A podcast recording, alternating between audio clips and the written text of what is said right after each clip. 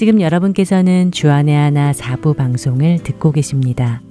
주안의 하나 4부는 지난 방송들 중에 여러분의 신앙에 도움이 될 만한 프로그램들을 다시 방송해 드리는 시간입니다. 먼저 7월부터 9월까지는 2014년 7월부터 12월까지 방송된 아나크리노와 2014년 1월부터 3월까지 방송된 찬양의 말씀 속으로 그리고 2015년 10월부터 12월까지 방송된 Power of Gospel이 준비되어 있습니다.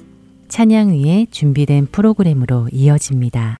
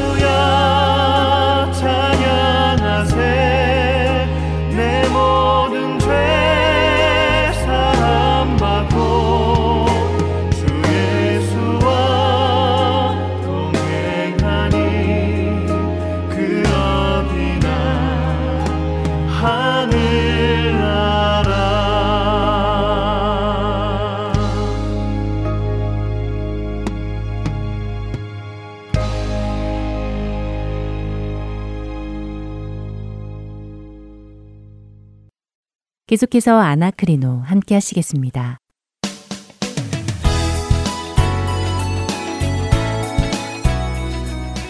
아나크리노 애청자 여러분 안녕하세요. 최강덕입니다. 안녕하십니까. 강승규입니다. 네, 오늘은 지난 시간에 미리 말씀드린 대로 마가복음 12장과 누가복음 21장에 등장하는 과부의 두랩돈에 대해 상고해 보겠는데요.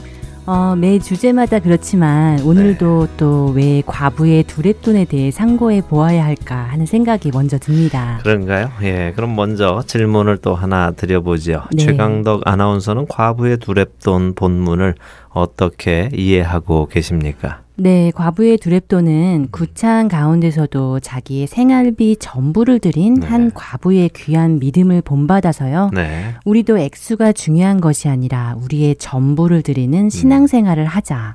어, 이렇게 이해하고 있습니다. 예, 그렇죠. 많은 분들이 그렇게 해석을 하십니다. 제가 한 큐티 집에서 이 과부의 두랩돈에 관한 본문을 가지고 설명한 부분을 가지고 왔는데요. 조금만 네. 한번 읽어 드려 보겠습니다.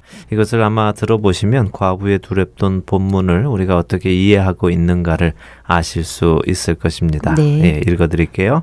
이 말씀은 예수님께서 성전에서 헌금하는 사람들을 보시고 하신 말씀입니다. 물론 부자도 있고 가난한 사람도 있고 여러 부류의 사람들이 있었겠지만 유독 예수님이 흡족해 하시던 헌금은 과부의 두랩돈입니다. 우리는 올 한 해를 이 과부처럼 살아야 하지 않을까요? 이것이 바로 축복의 길이며 하나님께서 바라시는 길이기 때문입니다. 이렇게 이 큐티는 시작이 됩니다. 어, 뭐 맞는 말씀 같은데요. 그것이 뭐 잘못된 해석이라는 말씀인가요? 예, 글쎄요. 잘못된 해석인지 아닌지는 제가 판단할 것은 아니라고 생각합니다. 그런데 이와는 조금 다른 해석도 존재하고 있습니다. 네. 많은 분들에게 알려진 해석은 아닌데요. 말씀을 음. 읽어가며 상고해 보았을 때 우리 각자에게 주시는 성령님의 음성이 있을 것입니다. 그래서 과부의 헌금을 본받자라는 해석은 이미 많이들 아시니까 다른 쪽의 해석을 오늘은 한번 상고해 보려 합니다. 네, 정말 궁금해지는데요. 한번 보도록 하죠. 네, 말씀드렸듯이 과부의 두 랩돈 이야기는 마가복음 12장과 누가복음 21장에 등장합니다. 네. 그런데 대부분 이 과부의 두 랩돈을 이야기할 때는 마가복음 12장보다는 누가복음 21장을 많이 인용하는데요. 어, 무슨 특별한 이유가 있나요? 글쎄요, 특별한 이유가 있는지는 잘 모르겠습니다만 마가복음 12장은 마가복음 12장의 끝인 41절부터 44절까지의 과부의 두랩돈 이야기가 나와 있고요. 누가복음 21장은 누가복음 21장 1절부터 4절에 나와 있습니다. 음, 아무래도 한 장의 끝보다는요. 한 장의 시작에 나오는 것이 보기가 쉬워서 그런 것은 아닐까요? 뭐 그럴 수도 있겠죠. 네. 자, 그럼 많은 사람들이 인용하는 누가복음 21장을 먼저 보도록 하죠. 1절부터 4절 한번 읽어 주시겠습니까? 예수께서 눈을 들어 부자들이 헌금함에 헌금 넣는 것을 보시고 또 어떤 가난한 과부가 두 랩돈 넣는 것을 보시고 이르시되 내가 참으로 너희에게 말하노니 이 가난한 과부가 다른 모든 사람보다 많이 넣었도다. 저들은 그 풍족한 중에서 헌금을 넣었거니와 이 과부는 그 가난한 중에서 자기가 가지고 있는 생활비 전부를 넣었느니라 하시니라. 자, 두랩돈이 어느 정도의 가치인가 하는 이야기들은 많이 들으셔서 아실 것입니다. 네. 그래서 그런 부분은 접어두고요. 어, 한끼 식사도 할 수 없을 정도의 아주 적은 액수라는 것만 알고 있으면 될 것 같습니다. 음. 자, 이제 상고해 보지요. 아까 읽은 큐티 집에서는 예수님께서 이 과부의 헌금을 흡족히 생각하셨다고 표현 표현 했는데요. 네. 어느 부분에서 그것을 알 수 있을까요? 어, 예수님께서 흡족해 하고 계신 것이요. 네. 음, 그 가난한 과부가 다른 모든 사람보다 많이 넣었도다 하시면서 네. 가난한 중에서 자기가 가지고 있는 생활비 전부를 넣었다고 말씀하시는 네. 것이 칭찬하는 것처럼 들리는데요. 네, 만일 예수님께서 이 과부가 생활비 전부를 하나님께 드린 것에 감동하시고 그것을 칭찬하시는 말씀이시라면요. 그와 관련된 말씀을 하셔야 하지 않을까요? 너희도 이처럼 너희의 궁핍함 중에서도 모든 것을 드려라. 혹은 이 과부의 드림을 본 받아라 같은 말씀 말입니다. 예수님께서 어떤 사람의 믿음에 감동하실 때는요, 늘 그것을 밝히셨거든요. 내가 이만한 믿음을 보지 못했다라고 하시던가, 네 믿음이 너를 구원하였다 등 이런 말씀을 꼭 하셨습니다. 네. 그런데 이 말씀을 가만히 읽어보면 이 과부의 행동을 칭찬하시는 뉘앙스가 있는 말씀은 없어 보입니다. 아, 예수님께서 그냥 사실만을 이야기하고 계시다는 것을 느낄 수 있는데요. 다시 말해 그 과부가 어떠한 상태에서 얼마를 헌금하였다라고 제자들에게 설명만 하시고 그것에 대한 해석은 하시지 않고 있습니다. 음, 그런 말을 듣고 보니 그런 것 같기도 한데요. 네. 그렇다면 왜 예수님은 아무 해석도 없이 그렇게 그 과부가 어떤 상태에서 헝금한 사실을 제자들에게 말씀하시고 계시나요? 네, 누누이 강조하지만 우리가 성경에서 전후 좌우를 떼고 어떠한 부분만을 선택해서 읽게 되면 성경이 우리에게 말씀하시려는 것을 올바로 인식하지 못할 때가 많습니다. 음, 그렇죠. 처음에 상고했던 두세 사람이 내 이름으로 모인 곳에 나도 함께 하시겠다는 음. 말씀 때도 그랬죠. 네. 또 지난번 오병이어 때도 그랬던 것 같은데요. 네. 그렇다면 이번 말씀도 앞뒤의 말씀과 어떤 연관이 있다는 것이겠군요. 연관이 있는지 없는지는 읽어보면 알 수 있겠죠. 그렇다면 과부의 헌금으로 시작되는 누가복음 21장 대신에 과부의 헌금으로 끝을 맺는 마가복음 12장을 한번 보면 어떨까요? 음, 그거 좋겠네요. 어디부터 읽어볼까요? 네, 성경을 한 번에 쭉 읽어보면 좋겠지만요. 시간이 부족하다면 적어도 한 장소에서 말씀하시는 말씀이나 한 번에 하신 말씀 등은 우리가 자르지 말고 한 번에 읽어보면 좋을 것 같습니다. 오늘 같은 경우에는 12장 아, 38절부터 한번 읽어보면 좋겠습니다. 네, 읽어보겠습니다. 예수께서 가르치실 때에 이르시되 긴 옷을 입고 다니는 것과 시장에서 문안받는 것과 회당의 높은 자리와 잔치의 윗자리를 원하는 서기관들을 삼가라. 그들은 과부의 가산을 삼키며 외식으로 길게 기도하는 자니 그 받는 판결이 더욱 중하리라 하시니라. 예수께서 헝금함을 대하여 앉으사 무리가 어떻게 헝금함에 돈 넣는가를 보실세 여러 부자는 많이 넣는데 한 가난한 과부는 와서 두랩돈 곧 한 고드란트를 넣는지라 예수께서 제자들을 불러다가 이르시되 내가 진실로 너희에게 이르노니 이 가난한 과부는 헝금함에 넣는 모든 사람보다 많이 넣었도다. 그들은 다 그 풍족한 중에서 넣었거니와 이 과부는 그 가난한 중에서 자기의 모든 소유 곧 생활비 전부를 넣었느니라 하시니라. 네, 어떠세요? 어떤 느낌이 드십니까? 네, 예수님께서 서기관들을 조심하라고 경고하시면서 음, 왜 서기관들을 조심해야 하는지를 말씀해 주고 계시네요. 그렇습니다. 그런데 그 서기관들이 과부의 가산을 삼키고 외식으로 길게 기도한다고 말씀하신 후에 네. 과부의 헌금 이야기가 나오는군요. 그렇죠. 음, 어떤 관계가 있기는 있는 것 같은데요. 네. 그렇지만 이렇게 서기관에 관한 경고의 말씀과 함께 읽어서 그런 느낌이 드는 것은 아닐까요? 자, 그럼 이번에는 같은 내용을 담고 있는 누가복음으로 다시 돌아가 보지요. 네. 누가복음 21장에서 과부의 두랩돈 이야기가 시작되었죠. 네. 그렇다면 20장은 어떻게 끝났을까요? 마지막 세 줄인 20장 45절부터 한번 읽어 볼까요? 모든 백성이 들을 때에 예수께서 그 제자들에게 이르시되 긴 옷을 입고 다니는 것을 원하며 시장에서 문안 받는 것과 회당의 높은 자리와 잔치의 윗자리를 좋아하는 서기관들을 삼가라. 그들은 과부의 가산을 삼키며 외식으로 길게 기도하니 그들이 더 엄중한 심판을 받으리라 하시니라. 음, 여기도 같은 말씀이군요. 그렇습니다. 어, 결국 과부의 두랩돈에 관한 말씀을 하신 두 복음서 모두가 서기관에 음. 관한 경고 후에 네. 과부의 두랩돈 이야기를 하시고 계시는군요. 그렇죠.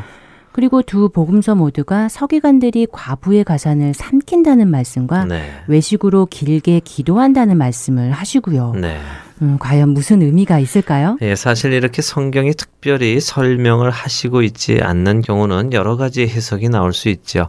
정말 예수님께서 과부의 그 믿음을 칭찬하신 것이라고 해석을 한다 하더라도 꼭 그것이 아니라고 말씀드리기도 쉽지는 않습니다. 네. 하지만 성경을 읽어 나가며 지금 예수님께서 나에게 직접 말씀을 하시고 계시다는 것을 생각하며 읽는다면요.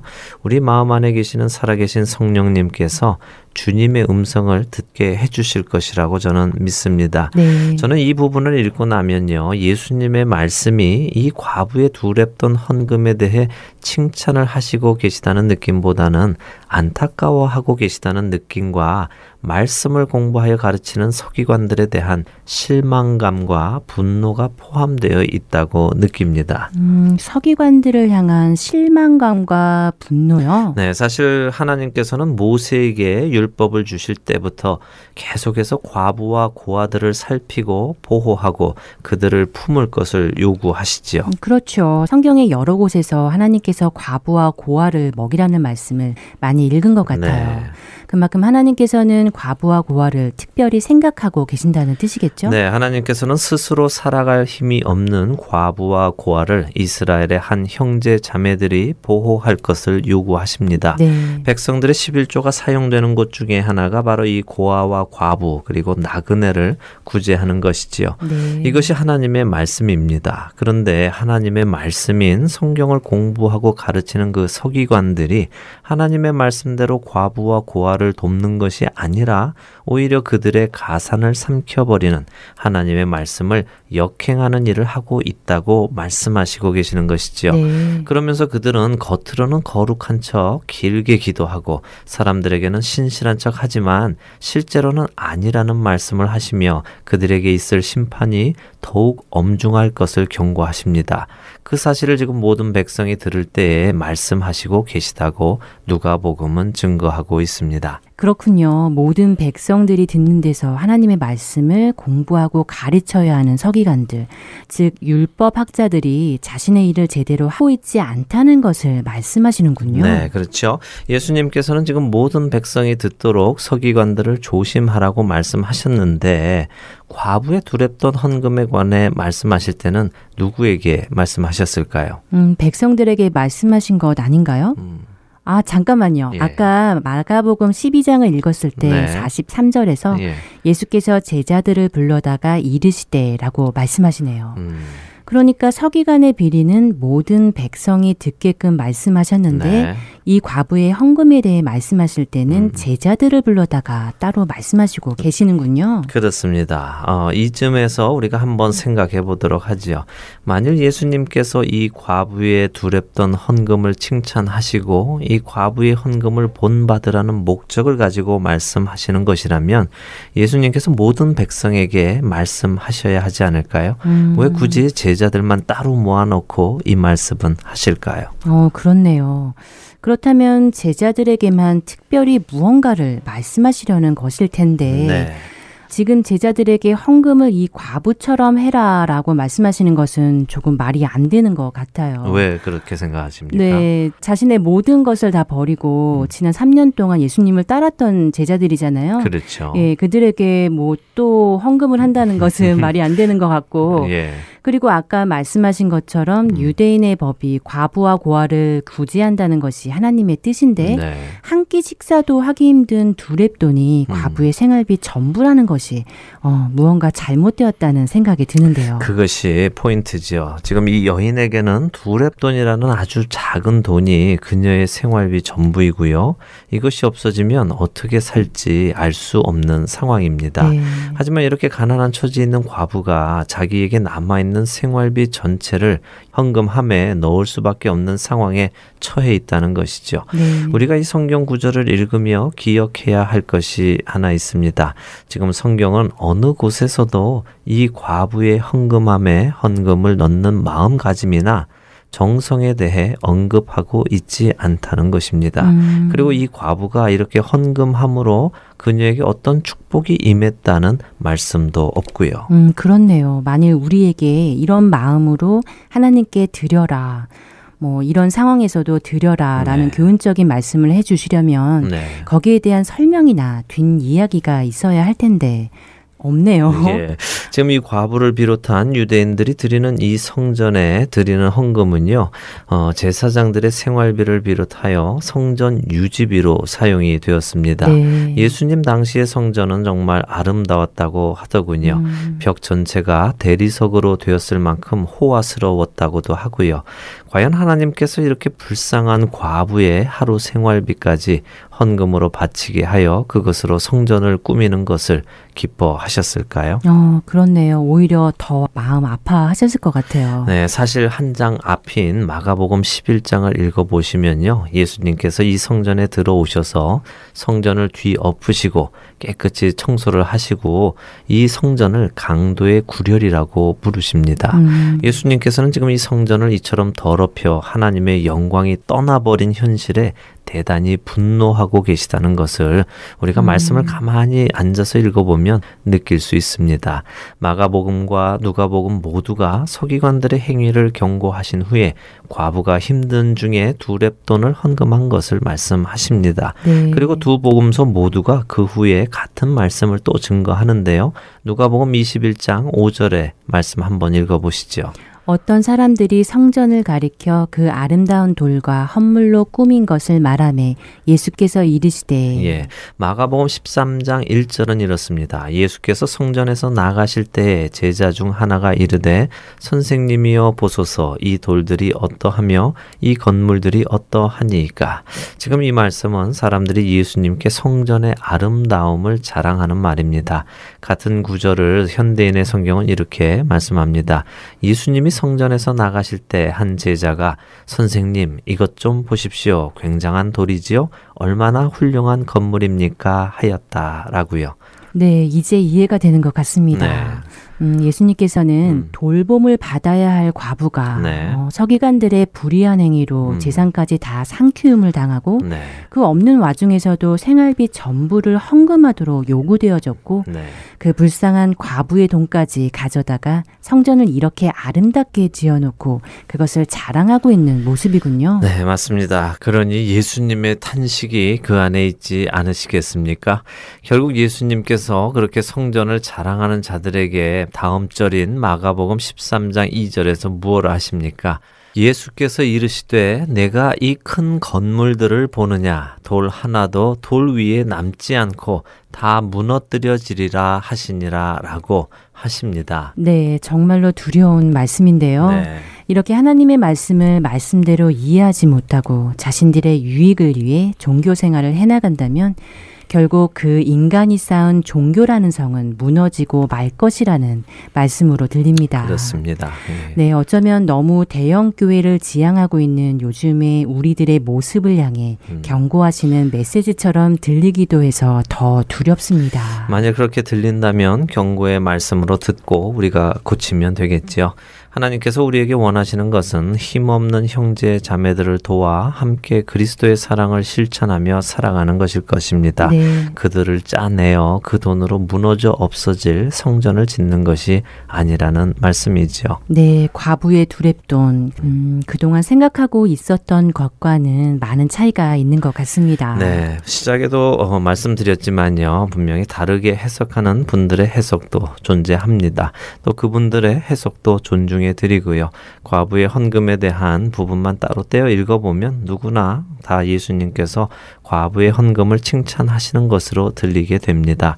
하지만 이와는 다르게 예수님의 탄식과 분노가 서려 있다는 해석도 존재한다는 것을 기억하시기 바랍니다. 네. 그리고 진정으로 예수님께서 우리에게 하시는 말씀은 무엇인지 우리 안에 계시는 성령님께서 깨닫게 해주실 것입니다. 네. 각자가 기도하시며 말씀을 읽으시기를 바랍니다. 네, 아나크리노 오늘 마쳐야 할 시간인데요. 네, 다음 시간에는 무엇을 상고하게 될지 기대가 됩니다. 네. 네, 아나크리노 이 시간 마치겠고요. 다음 주에 다시 뵙겠습니다. 안녕히 계세요.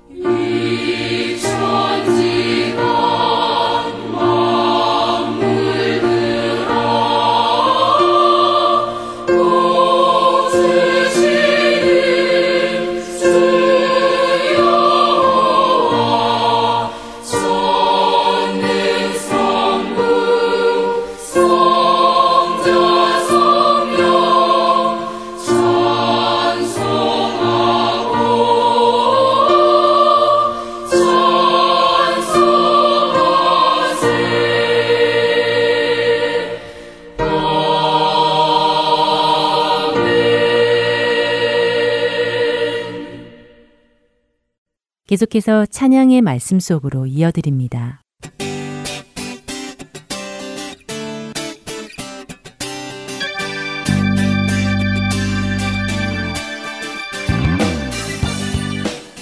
애청자 여러분 안녕하세요. 찬양의 말씀 속으로 박영규입니다. 여러분, 여러분들은 스스로 자신 있어 하시는 분야가 있으신가요? 보통 사람들보다 내가 이것만큼은 잘한다던가 뛰어나다고 생각하는 그런 것들이 있으신가요? 대부분의 사람들은 각자 자신 있어 하는 분야가 있을 것입니다. 예를 들어 보통 사람보다 그림을 잘 그린다던가 노래를 잘 하던가 기타를 잘 치던가 음식을 잘 만들던가 달리기, 게임, 성경 지식 뭐 여러 가지 있겠죠? 자, 각자 한번 머릿속으로 상상해 보는 시간을 가져보겠습니다. 어느 날 내가 최고로 자신 있어 하는 그 무언가를 밤이 새도록 하고 있었습니다. 하지만 오늘따라 평소와는 다르게 자신의 뜻대로 잘 되지 않아서 이제 그만하고 자려고 합니다. 그런데 내가 잘하는 이 분야에 대해 전혀 모르는 비전문가 한 사람이 나에게 다가와 이렇게 한번 해봐 라고 말을 해준다면 여러분들은 어떤 생각이 드시겠습니까? 아, 나 안 그래도 잘 안 돼서 짜증났는데 이 사람은 뭐야? 지금 내가 뭐 하는지 알지도 못하면서 이래라 저래라야? 라는 생각이 드는 것이 당연하지 않을까요? 오늘따라 짜증내는 그 연기가 참 잘 되네요. 하하하. 자, 아니면 혹시 그 사람의 그 말을 듣고 한번 시키는 대로 해보실 분도 계십니까? 저 같은 경우는 첫 번째 생각이 먼저 들 것 같습니다. 여러분은 어떠신가요? 그래서 오늘 나누어 볼 찬양곡은 전능하신 주님에 대한 믿음을 표현한 찬양곡, 전능하신 나의 주 하나님이라는 곡인데요. 잠깐 함께 들어보신 후에 이야기 계속 나누겠습니다. 주의 말씀 의지하여 깊은 곳에 금을 던져 오늘 그가 놀라운 일을 이루시는 것 보라 주의 말씀 의지하여 금을 던져 믿는 자에게 능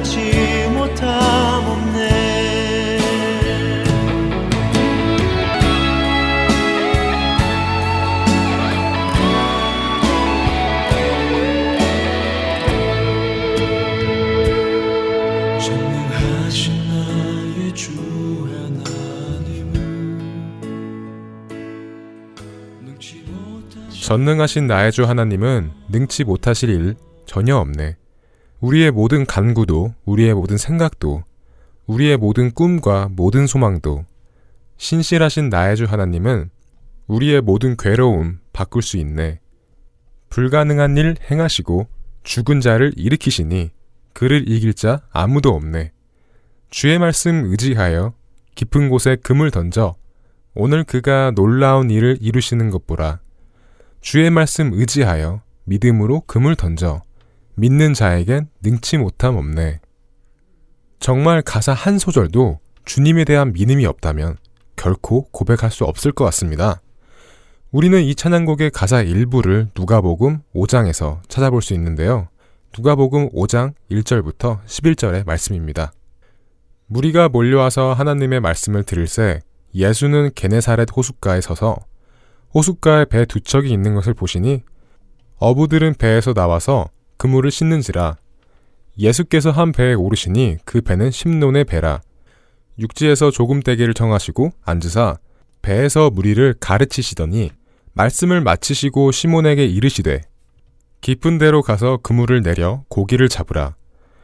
시몬이 대답하여 이르되 선생님 우리들이 밤이 새도록 수고하였으되 잡은 것이 없지만은 말씀에 의지하여 내가 그물을 내리리이다 하고 그렇게 하니 고기를 잡은 것이 심이 많아 그물이 찢어지는지라 이에 다른 배에 있는 동무들에게 손짓하여 와서 도와달라 하니 그들이 와서 두 배의 재움에 잠기게 되었더라.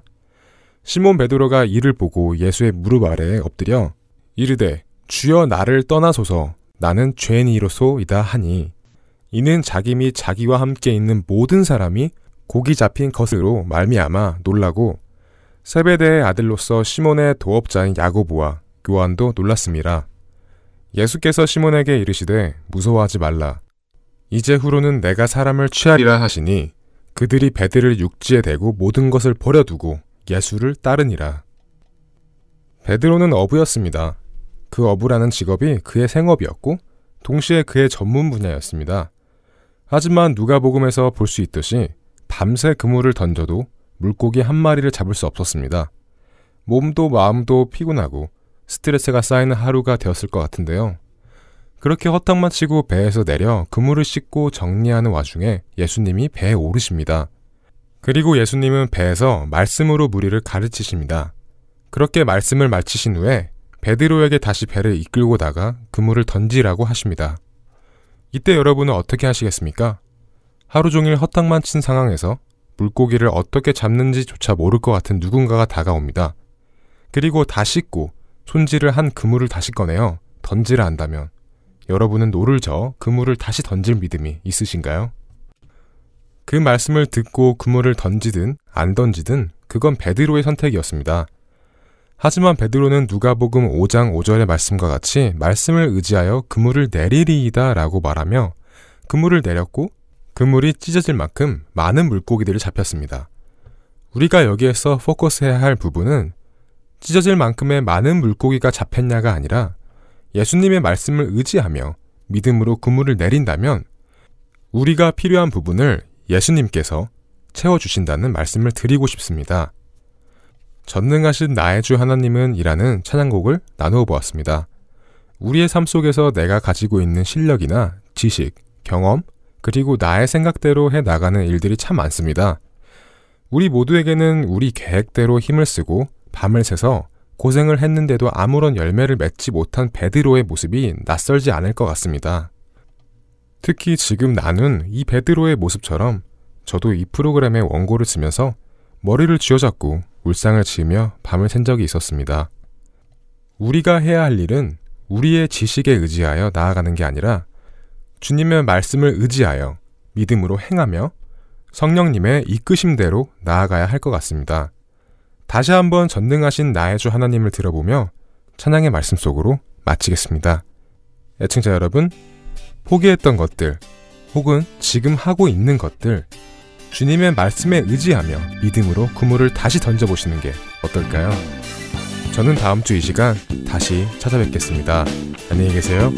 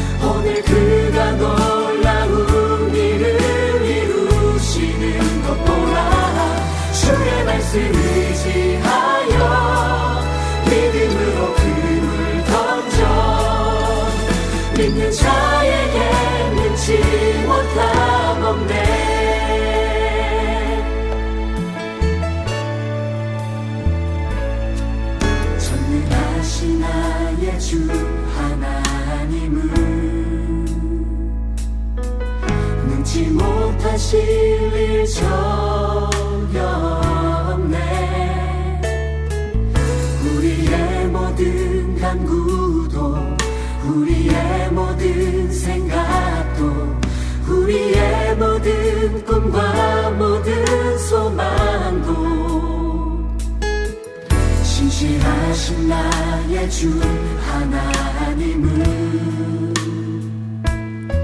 우리의 모든 괴로움 바꿀 수 있네 불가능한 일 행하시고 죽은 자를 일으키시니 그를 이길 자 아무도 없네 주의 말씀.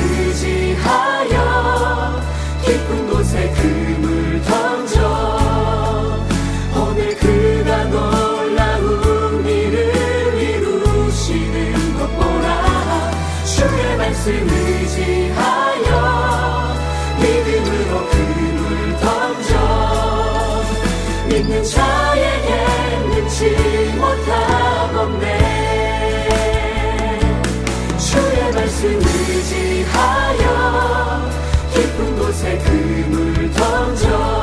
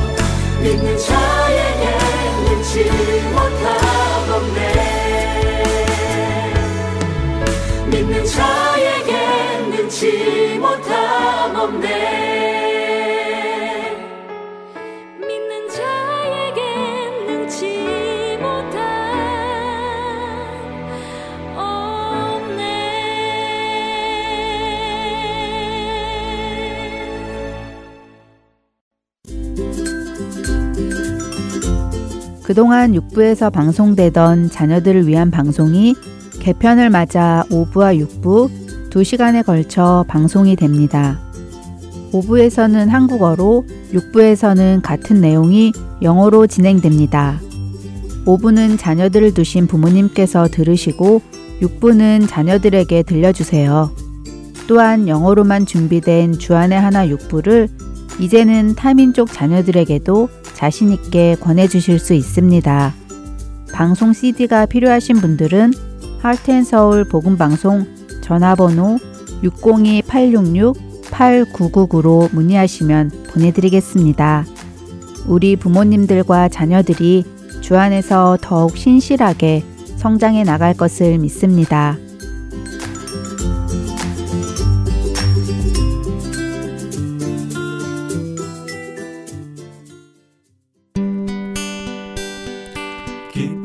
소식 사랑으로 땅끝까지 전하는 아랜소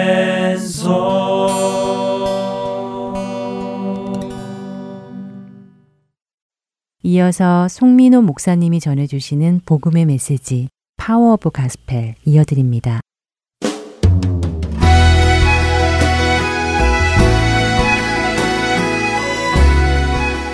할텐 서울 복음방송 애청자 여러분 반갑습니다. 마가복음 1장 14절로 15절입니다. 예수께서 갈릴리에 오셔서 하나님의 복음을 전파하여 이르시되 때가 찼고 하나님의 나라가 가까이 왔으니 회개하고 복음을 믿으라 하시더라. 예수님께서 선포하셨던 첫 번째 메시지입니다. 회개하고 복음을 믿으라. 그런데 지난 설교에서 회개만 이야기하다가 믿는 것에는 가지도 못하고 말씀이 끝났죠. 정확하게 말씀드리면 회개에 대해서도 다 못 전했습니다. 그래서 오늘은 회개에 대해서 조금 더 보충해서 말씀을 드리고 이어서 복음을 믿는 것에 대해서 말씀을 드리려고 합니다. 지난주에 회개가 무엇이라고 말씀드렸죠? 기억나십니까? 회개는 마음을 바꾸는 것입니다. 그리고 마음을 바꾸면 모든 것이 다 달라진다는 것을 말씀드렸습니다. 로마서 3장 23절을 보면 모든 사람이 죄를 범하였다고 선언하시는데 여기서 죄로 번역된 헬라어는 하마르타노이고 죄를 뜻하는 가장 대표적인 히브리어는 차타인데 이 두 단어의 의미가 같습니다. 그 뜻은 관역을 벗어나다입니다. 그러니까 성경은 히브리어로 기록된 구약도 헬라어로 기록된 신약도 죄를 말할 때 공통적으로 관역을 벗어났다는 뜻의 단어를 사용한 것입니다. 그러면 관역을 벗어났다는 것이 어떤 의미인지 정확하게 이해하는 것이 매우 중요할 겁니다. 한국 양궁은 세계 최고 수준이지요. 올림픽 때마다 한국 양궁팀의 경기를 지켜보는 것은 정말 흥미진진합니다. 어떻게 그렇게 관역을 정확하게 맞히는지, 관역 한가운데에 있는 그 조그만 카메라를 정확하게 맞췄던 것을 아마 많은 분들이 기억하실 것 같습니다. 양궁에서는 신체적인 능력도 중요하지만 정신력이 아주 중요하다고 합니다. 그래서 훈련을 할 때 일부러 시끄러운 소음 속에서 활을 쏘는 연습도 하고 지난 올림픽을 준비하면서는 양궁 대표팀이 해병대였나요? 특수부대의 유격 훈련에도 참여했다고 들었습니다.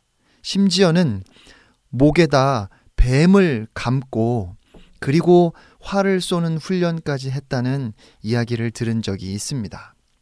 그러나 그렇게 훈련을 한 세계적인 선수들도 실수를 합니다. 어떻게 사람이 백발백중 관역을 정확하게 다 마치겠습니까? 빗나가기도 하고 관역을 벗어날 수도 있지요. 그런데 죄를 말할 때 관역을 벗어났다는 의미는 관역을 조준해서 화살을 쐈는데 실수로 혹은 실력이 모자라서 빗나가거나 관역을 정확하게 못 맞힌 것을 의미하는 것이 아닙니다. 우리의 연약함이나 우리의 부족함 때문에 백발백중 명중하지 못해서 그렇게 관역에서 벗어난 것을 의미하는 것이 아니라는 말입니다. 이것은 아예 조준해야 할 관역이 아닌 다른 곳을 향해서 화살을 쏜 것입니다. 그러니까 의도적인 것이고 방향이 완전히 틀렸음을 이야기하는 것입니다. 하나님을 바라보고 오직 하나님만 추구하며 살아야 할 인간이 나를 바라보고 나를 추구하며 세상을 바라보고 타락한 세상의 가치를 추구하며 사는 것. 그것이 죄라는 말입니다. 그러므로 회개는 돌이키는 것입니다. 다시 우리가 마땅히 조준해야 할 관역을 조준하는 것이고, 다른 말로 바꾸면 우리의 삶의 방향과 목적이 하나님을 향해서 재설정되는 것입니다. 회개는 죄를 미워하는 것이고, 죄를 슬퍼하는 것입니다. 이전에 우리는 죄를 사랑했습니다. 그래서 기꺼이 죄를 지으며 그 죄를 자랑하기까지 했습니다. 그러나 이제는 회개한 우리는 죄가 부끄럽고 수치스럽습니다. 이제는 죄를 미워합니다. 죄를 슬퍼합니다. 그리고 그 죄로부터 자유롭게 되기를 진정으로 갈망합니다. 여러분, 그것이 바로 회개입니다. 그런데 또 한 가지 꼭 알아야 하는 중요한 사실은 회개했다는 것이 우리가 완전한 사람이 되어서 더 이상 죄를 짓지 않는 것을 의미하지는 않습니다. 죄는 진정으로 회개한 사람들의 삶 속에서도 여전히 영향력을 행사합니다.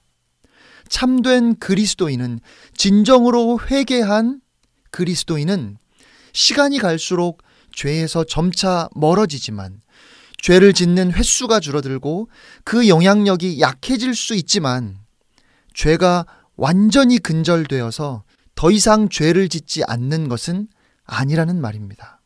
우리가 온전해지는 것은 주님이 다시 오셔서 우리에게 의의 옷을 입혀주시는 그날, 영광 중에 하나님의 나라에 들어가는 그날에야 비로소 죄를 완전히 근절할 수 있습니다. 그러기에 이 땅을 살아가는 동안에는 여전히 회개와 은혜가 필요합니다.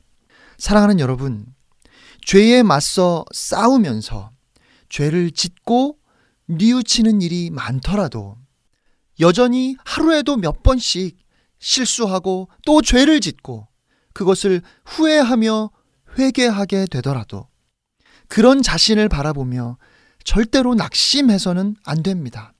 왜냐하면 그런 싸움을 하고 있다는 것 자체가 참된 회개의 표징이기 때문입니다. 참된 그리스도인은 점진적인 성화를 경험하면서 때때로 죄를 물리치고 승리합니다. 진정으로 회개한 사람은 매일매일의 삶 속에서 계속해서 회개하며 살아갑니다. 그리고 그 결과 삶에서 회개의 경험이 더욱 깊어지고 성령의 열매가 나타나기 시작합니다. 그러나 죄에서 온전히 자유롭지는 못합니다. 그렇기 때문에 여전히 하나님이 주시는 그 회개의 은혜를 바라보며 사는 것입니다. 날마다 회개가 깊어진다면 하나님을 더욱 알게 되고 자기 자신을 더 많이 알게 되면서 애통하는 마음이 더욱 커지고 깊어진다면 그러면 성도의 삶은 늘 슬프고 절망적이지 않을까요? 하나님의 거룩하심, 그 공의로우심을 더욱 알게 되고 그에 반해서 나는 얼마나 철저하게 타락하고 부패한 사람인지를 가슴 절절히 깨닫게 된다면 그러면 날마다 절망할 수밖에 없잖아요. 그런데 아닙니다. 진정한 그리스도인은 참된 회개 가운데 하나님 앞으로 나온 사람은 결코 절망하지 않습니다. 이상한 것은 회개가 깊어지면서 애통하는 마음이 커지면 커질수록 그리스도인의 기쁨도 그에 비례해서 더욱 커진다는 사실입니다. 왜냐하면 그리스도와 그분의 사역 안에서 하나님의 긍휼과 사랑, 그 은혜를 더욱더 생생하게 느낄 수 있기 때문입니다. 우리가 우리의 죄를 깊이 들여다보면 볼수록 나의 어두움과 절망을 절절히 느끼면 느낄수록 그리스도 안에서 하나님의 은혜가 더욱 찬란하게 드러나고 말로 다 할 수 없는 기쁨을 느끼게 되기 때문입니다. 여러분, 이것이 복음의 능력입니다. 복음은 우리에게 구원을 주시는 하나님의 능력일 뿐 아니라 구원받은 그리스도인은 이 땅에서 복음의 능력으로 사는 것입니다. 여러분, 그러면 회개가 그런 것이라면 회개가 죄를 슬퍼하는 마음으로 나의 죄를 인정하고 고백하며 그 죄에서 돌이켜서 이제는 죄를 부끄럽게 여기고 죄를 미워하며 사는 것이라면 회개했다고 그래서 구원받았다고 말하지만 여전히 죄를 사랑하며 자기 마음대로 살아가는 삶의 방향과 모습이 조금도 달라지지 않는 사람들. 그들은 어떤 사람들입니까? 그들은 회개가 무엇인지조차 모르는 것이고 그것은 회개하지 않은 것입니다. 왜냐하면 내가 진정으로 회개했는지 알 수 있는 가장 확실한 증거는 내가 오늘도 회개하고 있는가이기 때문입니다. 나는 오늘도 나의 죄를 슬퍼하며 죄를 인정하고 고백하며 그 죄에서 돌이키고 있는가? 이것이 진정으로 회개했는가를 알 수 있는 가장 확실한 증거입니다. 그러므로 나는 회개했다고 생각했지만 내 삶 가운데 전혀 변화가 없고 내 삶 가운데 회개에 합당한 열매가 보이지 않는다면 그러면 자신의 영혼의 안위를 걱정해야 합니다. 스스로를 돌아보고 내가 과연 그리스도 안에 있는지 나는 정말 회개했는지 확인해야 하는 것입니다. 진정으로 회개한 사람은 오직 예수 그리스도만 보게 됩니다. 오직 예수 그리스도께 영광을 돌리고 결코 자기 육체를 신뢰하지 않습니다. 만약 예수 그리스도께서 나를 구원하기에 충분하지 않다면 나는 지옥에 가게 될 것입니다. 왜냐하면 나는 그 어떤 것도 내세울 것이 없기 때문입니다.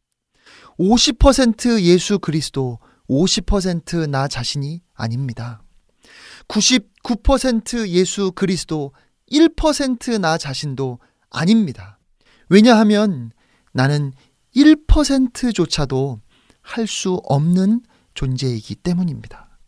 우리의 구원은 전적으로 오직 예수 그리스도께 있습니다. 여러분은 여러분을 구원하기 위해서 여러분이 할 수 있는 일이 전혀 없음을 이해하고 계십니까? 여러분의 선한 행실이 여러분을 구원할 수 없습니다. 종교적인 의식이 여러분을 구원할 수 없습니다. 여러분이 세례 받았다고 해서 그 세례가 여러분을 구원하는 것이 아닙니다. 성찬에 참여했다고 해서 구원받는 것 아닙니다. 여러분이 교회에서 드린 예배가 여러분을 구원하지 못합니다. 11조도 여러분을 구원할 수 없습니다. 아무것도 없습니다. 오직 예수 그리스도께서 여러분을 위해 하신 일만이 그것만이 우리를 구원할 수 있습니다. 여러분, 이것이 바로 믿음입니다. 오직 예수 그리스도만 우리를 구원하십니다. 진정으로 예수 그리스도를 믿는 것은 구원에 있어서 다른 어떤 것도 의지하지 않는 것입니다. 자기 자신을 믿는 것을 다 버리는 것입니다. 진정으로 나는 나를 구원할 수 없음을 인정하는 것입니다. 그것이 믿음입니다. 나의 모든 선한 행실은 누더기에 불과합니다. 오직 그리스도께서 반드시 나를 구원해 주셔야만 합니다. 이것이 바로 복음을 믿는 것입니다. 히브리서 11장 1절 말씀을 보면 거기에 믿음의 정의가 있습니다. 믿음은 바라는 것들의 실상이요. 보이지 않는 것들의 증거니. 사실 이 말씀은 매우 위험한 말씀입니다. 여러분이 이 말씀을 본문의 문맥 안에서 바로 이해하지 않으면 아주 잘못된 생각으로 빠질 수 있습니다. 실제로 교회 안에서 이 말씀에 대해서 오해하는 경우가 많이 있습니다. 믿음은 우리가 바라는 것들의 실체라고 말씀했습니다. 그러면 내가 바라고 소망하는 것이 실현될 것이라는 확신을 어떻게 가질 수 있을까요? 또 믿음은 내가 보지 못한 것이 실제로 존재한다는 확신이라고 그렇게 말씀하셨습니다. 그러면 우리는 보지 못한 것을 어떻게 확실히 알 수 있습니까? 예를 들어서 저는 하늘을 날고 싶은 강한 소망을 갖고 있습니다. 새처럼 자유롭게 파란 하늘을 날고 싶습니다. 그래서 만약에 제가 하늘을 날고 싶은 나의 소망에 대한 확신이 내 안에 있다고 말하면서 고층 빌딩 옥상에 올라가서 점프하려고 한다면 여러분, 그래도 될까요? 아니지요. 제가 그렇게 하겠다고 하면 여러분은 저를 미쳤다고 말할 겁니다. 그런데 이것이 이 말씀에 대해서 많은 사람들이 생각하는 것입니다. 자기가 바라고 자기가 소망하는 것에 대한 확신을 갖는 것이 믿음이라고 생각합니다. 그래서 믿음을 무슨 해병대 구호처럼 하면 된다. 뭐 이런 것으로 생각합니다. 정신 통일처럼 절대로 분산되지 않는 생각으로 그야말로 철석같이 믿고 혹시나 하는 생각은 아예 하지도 않는 것, 그것을 믿음이라고 잘못 생각하고 있다는 말입니다. 다시 원래의 질문으로 돌아가 보겠습니다. 어떻게 우리가 바라는 것을 확신할 수 있을까요? 어떻게 보지 못한 것이 실제로 존재한다는 증거를 가질 수 있습니까? 오직 하나의 길이 있습니다. 그것은 하나님께서 그것을 말씀하셨는지, 하나님께서 그것을 약속하셨는지를 보는 것입니다. 그것이 하나님의 말씀 안에, 하나님의 약속 안에 있는지를 확인하는 것입니다. 그러면 하나님께서 친히 말씀하셨고 하나님께서 약속하셨고 그것이 하나님의 말씀 안에 있다면 그것을 바라는 우리의 소망은 실체이고 눈에 보이지 않지만 우리는 확실한 증거를 가진 것입니다. 그러나 만약에 그것이 하나님의 말씀, 성경에 기초하지 않는다면 그것은 믿음이 아닙니다. 믿음에 있어서 우리가 반드시 피해야 할 두 가지 아주 커다란 오류가 있습니다. 하나는 불신앙입니다. 하나님께서 약속하셨는데, 하나님께서 말씀하셨는데, 그것을 믿지 않는 것이지요. 또 다른 하나는 추정입니다.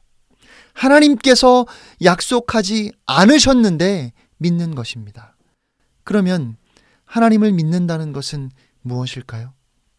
그것은 하나님께서 그 말씀 가운데 우리에게 약속하신 것을 믿고 신뢰하는 것입니다. 여러분, 그것이 바로 믿음입니다. 그러면 구원에 대해서 하나님께서 성경에 어떻게 말씀하셨습니까? 하나님께서 우리에게 주신 약속의 말씀은 무엇입니까? 구원은 여호와께 있사오니 주의 복을 주의 백성에게 내리소서. 의인들의 구원은 여호와로부터 오나니 그는 환난 때에 그들의 요새이시로다. 큰 소리로 외쳐 이르되 구원하심이 보좌에 앉으신 우리 하나님과 어린 양에게 있도다. 우리는 스스로 구원할 수 없음을 말씀하셨습니다. 여러분 이것을 믿으십니까? 율법 아래 누구도 구원받을 수 없다고 말씀하셨습니다. 여러분의 선한 행실이 여러분을 구원할 수 없습니다. 여러분 이것을 믿으십니까? 믿음은 예수 그리스도께서 갈보리 십자가에서 죽으셨을 때 우리의 죄에 대한 하나님의 공의를 만족시키셨음을 아는 것입니다. 예수님께서 죽으셨을 때 우리의 모든 죄값을 치르셨습니다. 우리가 구원받기 위해 필요한 모든 것을 오직 주님이 이루셨습니다. 그러므로 믿음은 오직 주님만, 주님만 붙잡는 것입니다.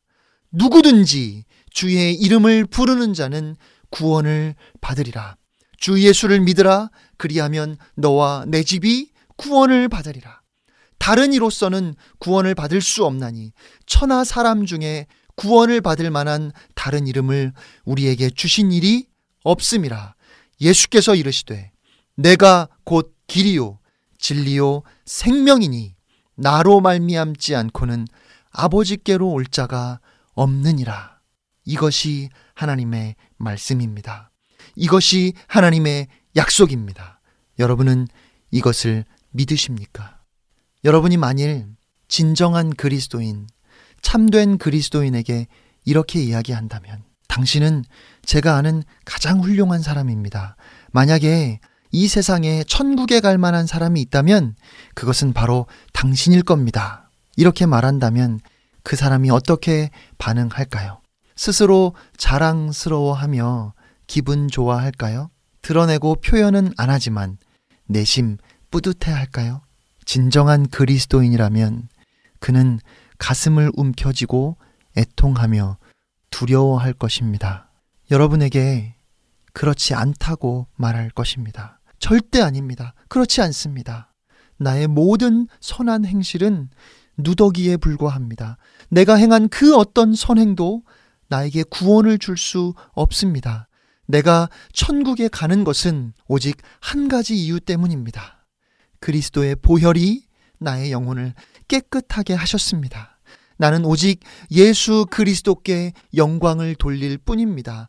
나는 절대로 나의 육체를, 나의 행실을 신뢰하지 않습니다. 오직 예수, 오직 예수 뿐입니다. 여러분, 이것이 우리의 고백이어야 합니다. 혹시 고층 빌딩을 짓는 것을 보신 적이 있으십니까? 제가 대학생 때 방학 중에 아르바이트라기보다는 호기심에 경험 삼아서 친구와 같이 이른 새벽에 인력 시장에 나갔던 적이 있습니다. 일꾼이 필요한 곳에 온 순서대로 이름을 불러서 갈 곳을 말해주는데 드디어 저희 차례가 돌아와서 주소를 받고 출발했습니다. 어디로 가는지, 무슨 일을 하게 될지 모르는 채 지하철을 타고 도착했던 곳은 서울 잠실에 고층 빌딩을 짓는 공사 현장이었습니다. 저를 포함해서 8명 정도가 같이 가서 한 줄로 서 있었고 작업 반장이 각각 할 일을 정해주는데 한 아저씨가 저를 지목해서 자기를 따라오라고 했습니다. 저는 그게 뭐라고 그래도 그 아저씨한테 뽑혔다는 것에 기분이 좋아서 룰루랄라 따라갔지요. 그런데 그 아저씨는 용접공이었고 저는 43층 난간에 매달려서 용접공 보조로 일을 해야 했습니다. 여러분, 고층 빌딩을 짓는 것을 한번 상상해 보시기 바랍니다. 보기만 해도 아찔한 수백 미터 위에서 폭이 한 30cm쯤 될까요? 일꾼들이 그렇게 좁은 철제 빔 위를 아무렇지 않게 걸어 다닙니다. 휴식을 취해도 그 위에서 쉬고요. 간식 시간에도 그 위에서 빵을 먹습니다. 평생을 그렇게 고층 빌딩을 짓는 일을 해왔기에 자신을 신뢰하고 있습니다. 어느 날, 늘 그랬던 것처럼 철제 빔 위를 걷고 있었습니다. 그런데 갑자기 돌풍이 불어왔고 그는 순간 중심을 잃어버렸습니다. 몸이 휘청하면서 아래를 내려다보게 되었고 갑자기 감당할 수 없는 공포가 그에게 밀려왔습니다. 그는 납작 엎드려서 철제 빔을 꼭 끌어 안았습니다. 온 몸으로 있는 힘을 다해서 철제 빔을 끌어 안았고 절대로 그 손을 놓으려 하지 않았습니다. 사람들이 그를 구하기 위해서 달려왔지만 이 사람은 도무지 그 철제 빔을 끌어안은 팔을 풀려고 하지 않습니다. 이제 괜찮으니까, 이제 우리가 붙잡았으니까 철제 빔을 놓으라고 해도 절대로 놓지 않습니다. 여러분, 이것이 그리스도를 믿는 것입니다. 지금까지 나를 믿고 살아왔습니다. 자신만만했고 당당했습니다. 그런데 어느 날 하나님의 말씀에 비추어 자신을 보게 됩니다. 자신의 있는 그대로의 모습, 본 모습을 보게 됩니다. 그리고 자신에게 소망이 없음을 깨닫게 되었습니다.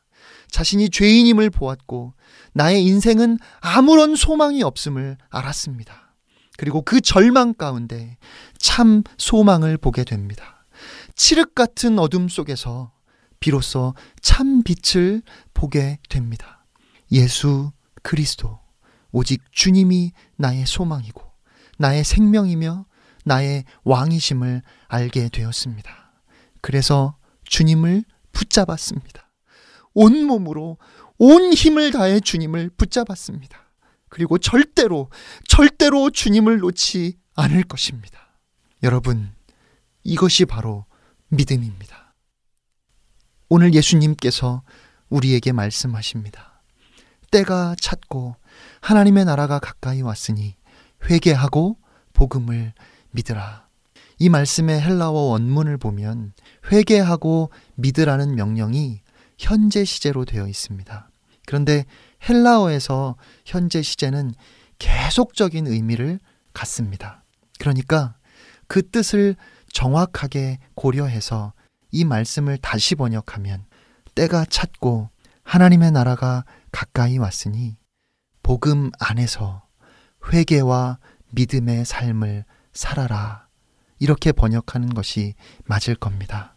여러분, 예수님께서 지금 여러분에게 요구하십니다. 십자가를 통해 구원을 이루신 주님께서 말씀하시는 것입니다. 때가 찼고 하나님의 나라가 가까이 왔으니 복음 안에서 회개와 믿음의 삶을 살아라. 지금 여러분의 삶을 돌아보시기 바랍니다. 그리고 복음 안에서 그 복음의 능력 안에서 회개와 믿음의 삶을 사는 여러분 모두가 되시기를 주님의 이름으로 축복합니다.